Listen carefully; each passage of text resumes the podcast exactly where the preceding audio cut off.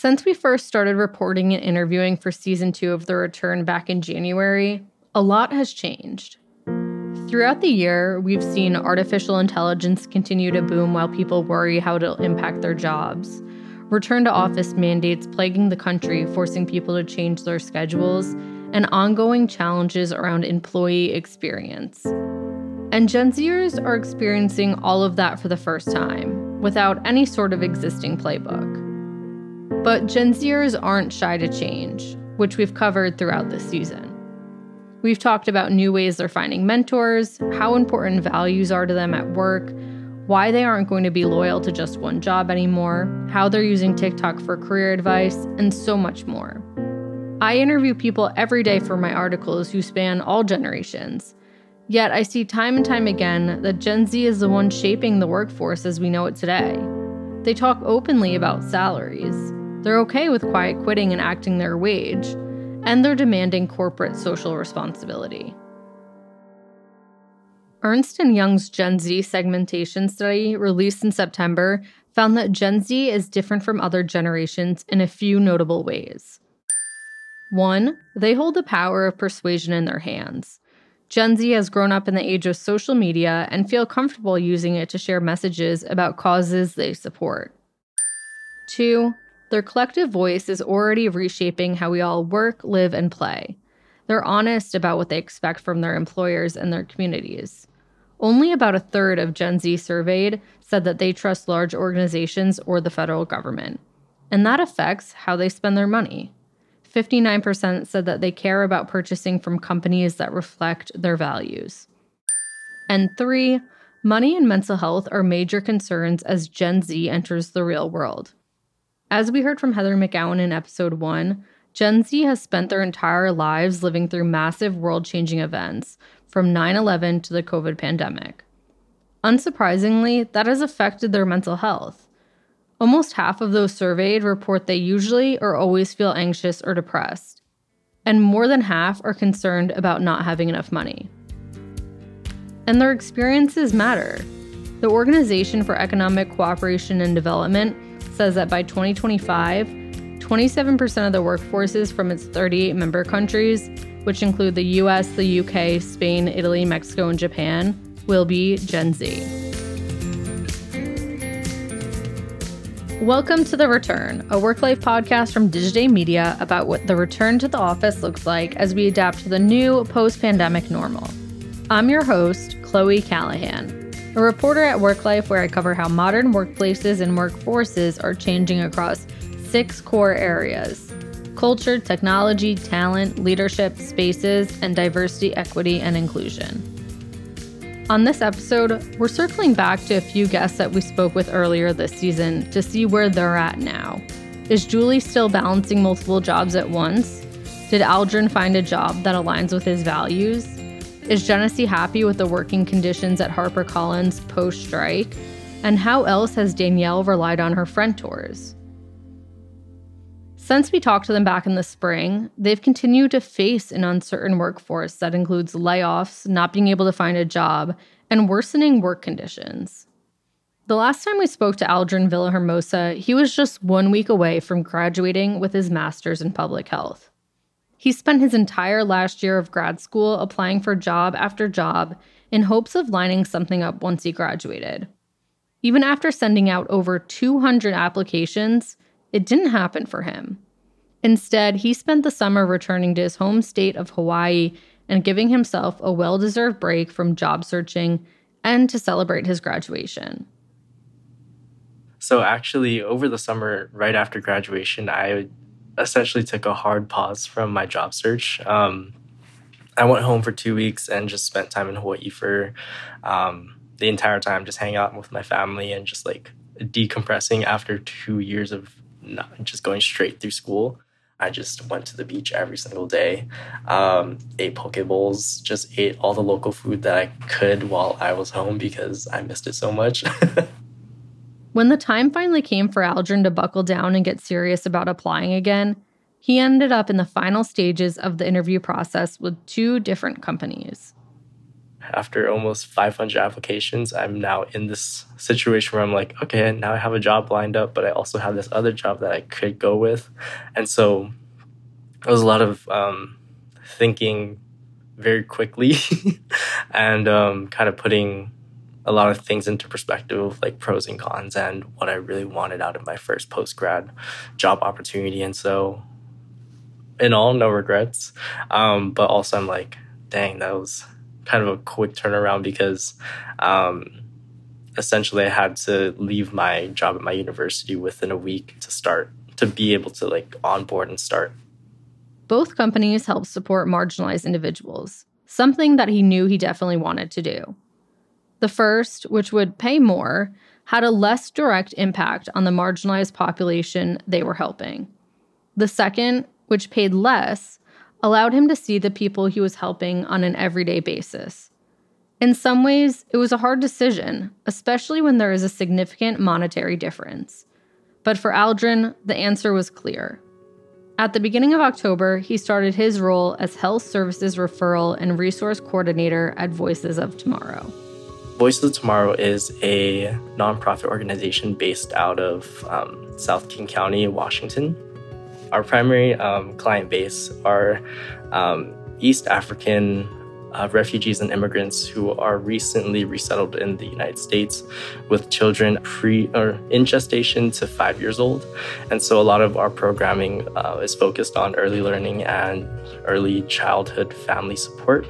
Um, and yeah, it was kind of very interesting because I found an affinity for this uh, organization the more that I learned about it throughout the interview process because it was very similar to the resources and like organizations that my own family had to utilize, uh, primarily with my my parents' generation when they first got to the United States in Hawaii. It was kind of a very interesting parallel and uh, what's the word like kind of full circle moment um, that I found very uh, fulfilling and kind of like okay, I can I can see myself doing this for a couple more years. It doesn't check all his boxes like salary and flexibility. During his 90 day probationary period, he has to go into the office every day, something he's not necessarily super fond of. Before this job, I've had to only fill up my tank every two weeks. I found myself refilling my, my tank up every four to six days um, because I have to commute essentially like 30, 45 minutes, sometimes an hour in traffic um, from Tacoma up to Renton. But in a way, he understands it too, especially as he onboards the company and will need extra support. It also provides a better opportunity to build mentors. Now that I've been here for about three weeks, I realize that there's so many different things and different people that I have to interact with, or not have to, I should be interacting with to be able to support our families in a more effective, yeah, essentially just a more effective manner because we work very collaboratively and interdepartmentally. Um, that being able to be in the office and having to be in the office is very important just to like see another person's face and be like, oh, have you been able to connect with this family? How's this process coming along? Have you been able to do this or that that you said that you would? Speaking of mentors, let's revisit our conversation with Danielle Farage, who has been a big advocate of creating friend-tors, a new way of looking at mentorship.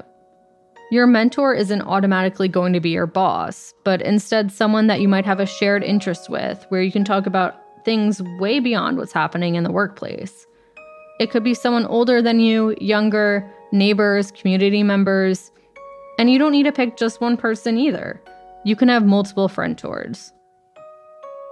After we spoke to Danielle in the spring, she went through a pretty big change that called for having friend tours on hand. Memorial Day weekend, I was laid off. And at first, I was really shocked and upset. And I actually posted about my experience. So if anyone wants to go through my Instagram or my LinkedIn, a few months back, um, you know, I shared there more vulnerably about, you know, what that experience was like. But I kind of, I kind of compare it to like a layoff, like a layoff to grief and the, a loss.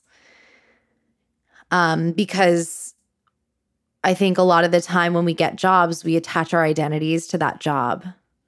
And it's a part of ourselves, it's where we spend most of our time. And so when that is cut off very suddenly without your control, it very much resembles loss of a life, right? Loss and, and grief. And so I I've said um, that I went through a period of grief. I think that's super normal. And yeah, I, I took the next three months, uh, now four, reflecting and kind of healing after, focusing on my health and my mindset and seeking out therapy again. Thankfully, Gen Z and younger millennial Americans are more likely than workers over 35 to have a backup plan for employment in case of layoffs, according to a recent survey by Collective, a platform for solopreneurs, which is how Danielle refers to herself now. Part of that preparation is having a team of folks to rely on. So, the first few days, I reached out to only super close friends, family, and friend-tors.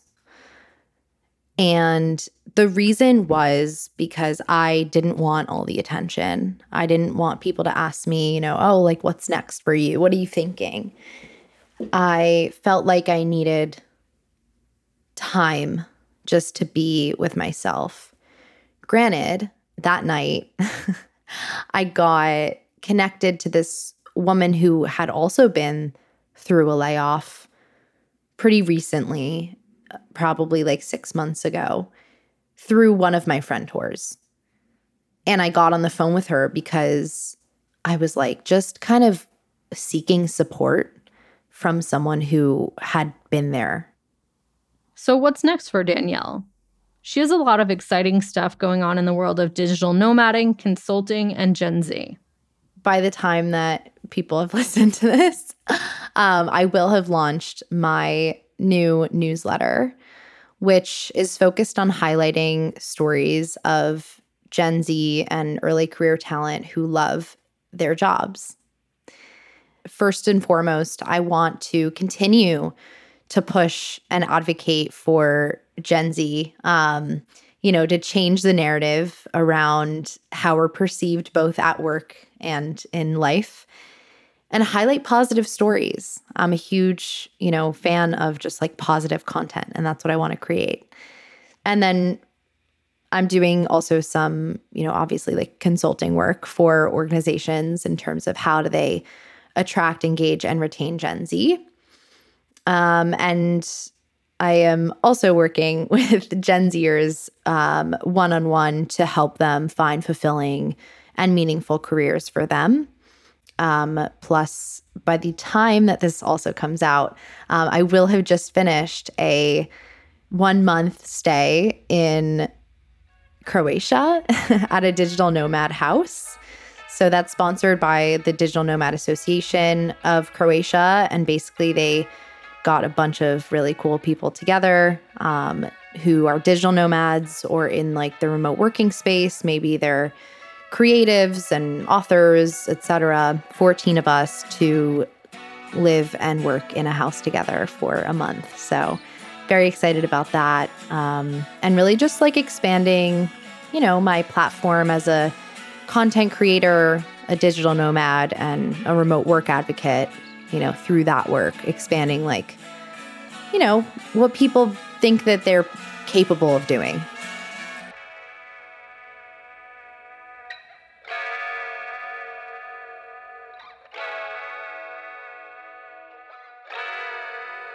While Danielle was dealt a difficult situation and was able to pivot fairly quickly, Genesse Flores Santos, the young union member who works at HarperCollins, is still navigating her fair share of complexities at the company. They won the strike, but since the last time we spoke to Genesse, her union's former acting unit chair was fired. The unit chair is a leadership position within the union. They run general body meetings, talk to union members who have concerns, and sit in on disciplinary meetings and weekly stewards meetings where the union decides what actions they want to try moving forward. Genesse was shadowing them before they were terminated. expecting to become unit chair years down the road. That changed overnight. I thought I would have a very long runway until I stepped into that role sometime in the future if they were like promoted or if they left to get another job you know i thought there would be a lot of training a lot of room to grow into that position of leadership um, a week passed and they were wrongfully terminated and then um, we filed a grievance immediately and um, we submitted an unfair labor practice charge to the National Labor Relations Board.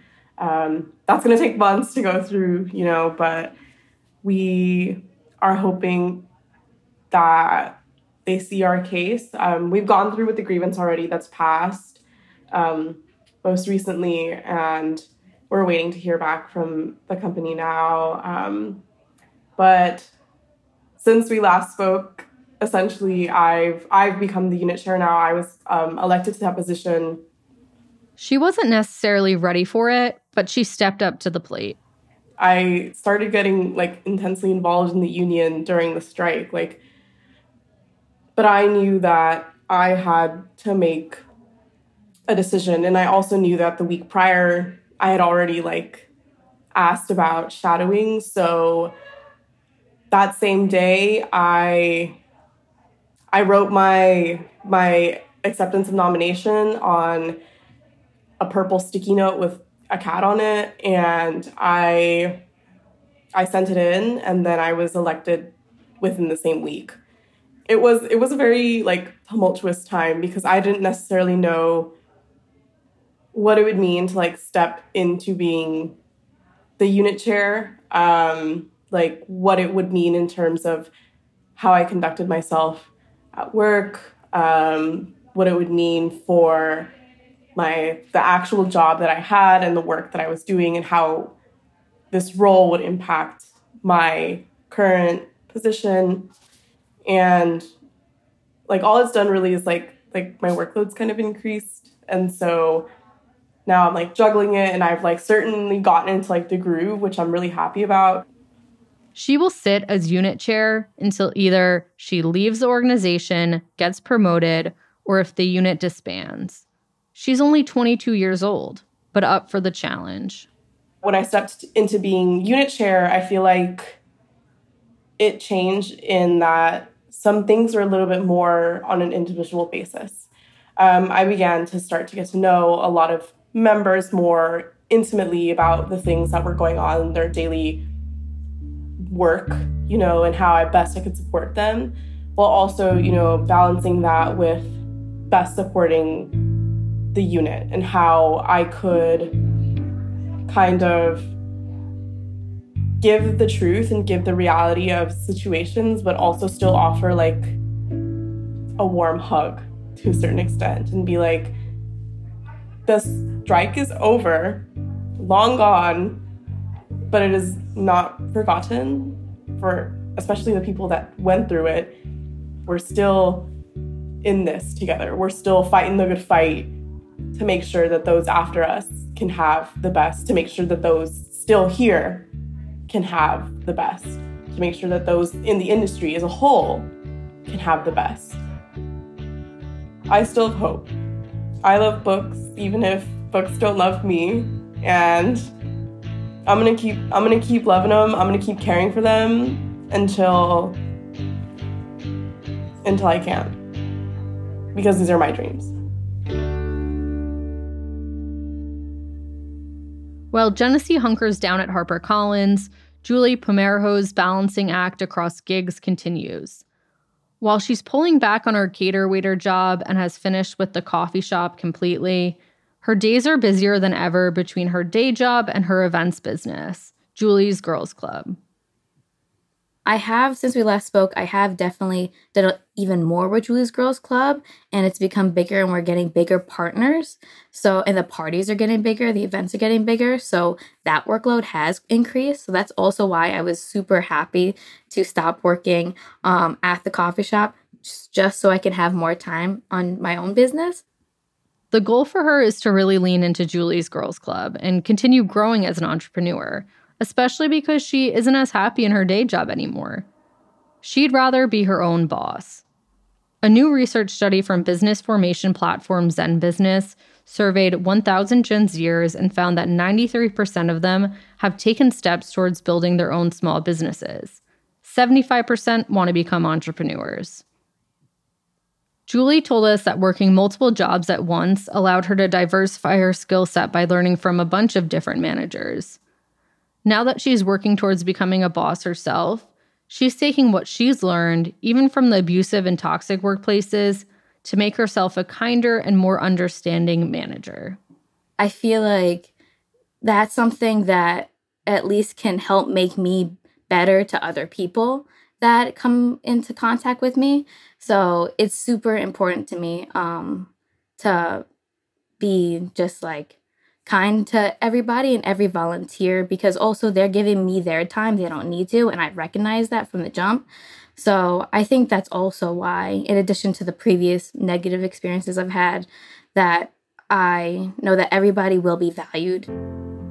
These Gen Zers are also experiencing the highs of being in the workforce, including being promoted and moving to new jobs. Genesse was voted into the role of unit chair.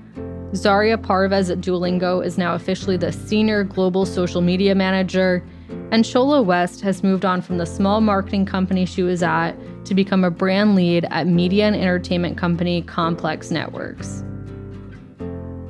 We also spoke with Marcie Merriman, EY America's Cultural Insights and Customer Strategy Leader, who helped conduct EY's 2023 report on Gen Z that we mentioned at the beginning of this episode.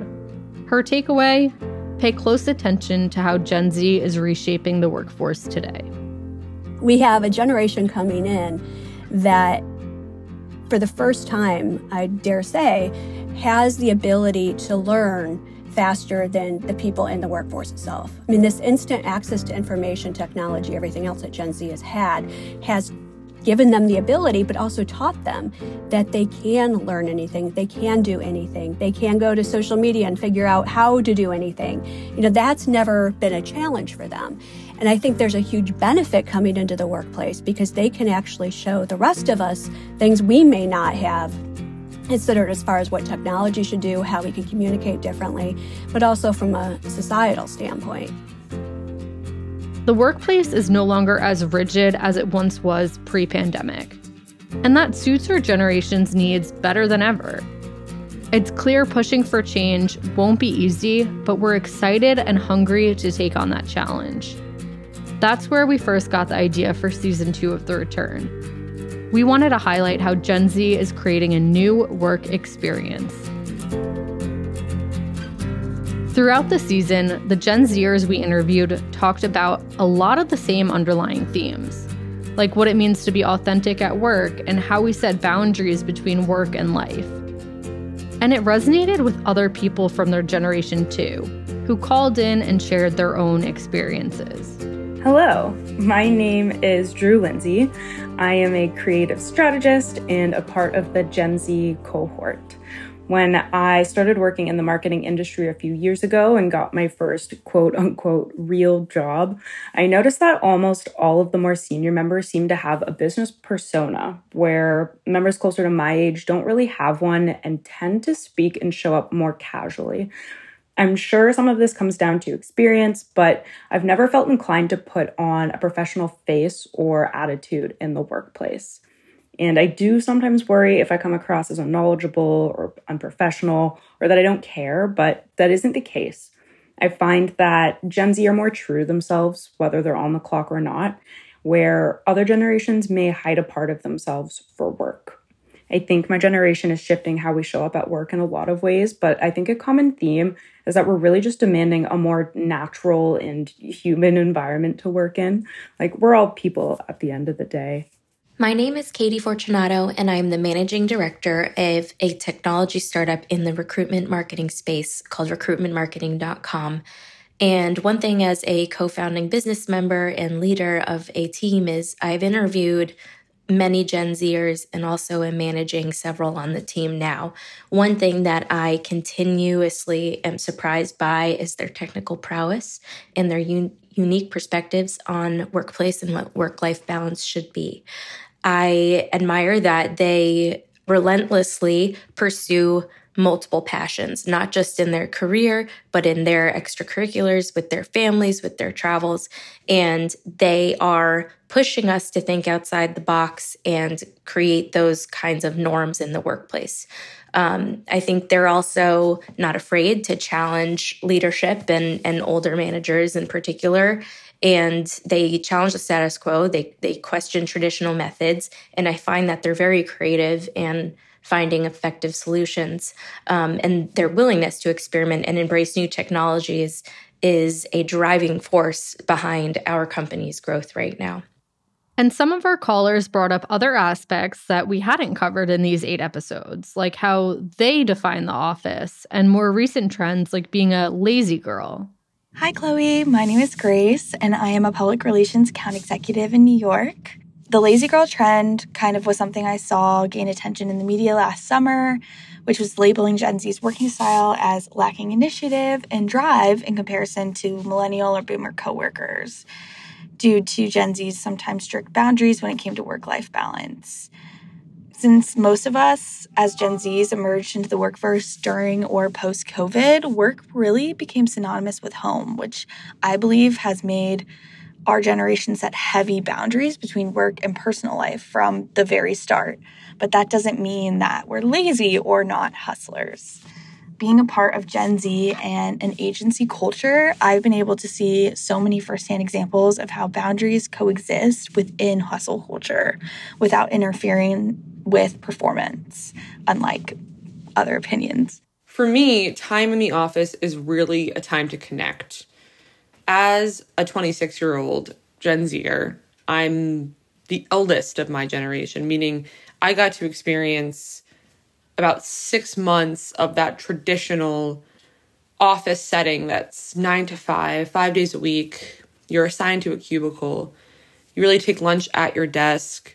You don't really interact as much with coworkers that aren't on your team. Lifestyle before the pandemic and in contrast, my current company, which is hybrid, I do get to do those things. So I get to sit with people from different teams, different roles that all come to connect with each other.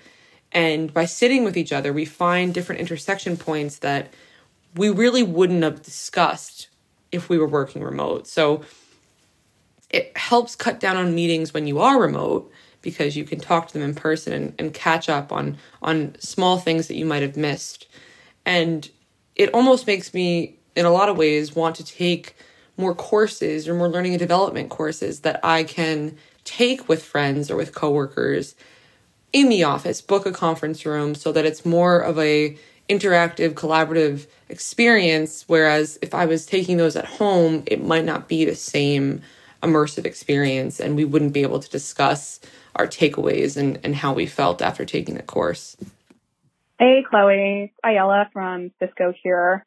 So as a Gen Z, I'm born in the year 2000. I can confirm that the modern work environment that we've become used to is not confined to a single space or even a device anymore. The modern work environment is flexible, it's mobile, it's connected, meaning that staying connected while we're on the move is more than just a convenience. It's really, honestly, a necessity. And Gen Z, we're demanding flexible, frictionless ways to get work done on our terms, requiring innovative solutions that empower this work. Meaning the connected car will be transformed into another extension of the hybrid workplace to empower Gen Z employees like myself with a really safe and really seamless way to stay productive, regardless of where I work, how I'm working. Because in order for me to be successful in my career, Hybrid work has to be flexible, frictionless, no matter where I'm working from, even if it's my car. Gen Zers, we've definitely navigated wobbly territory and we're given another lesson in resilience since the pandemic. It's felt difficult and disappointing at times, but there is a lot of positive change happening in the workplace. Now, all that's left is for our generation is to keep doing what we've been doing and hope that decision makers begin or continue to listen to what we have to say. And if not, we'll be in their positions before we know it to make the changes ourselves.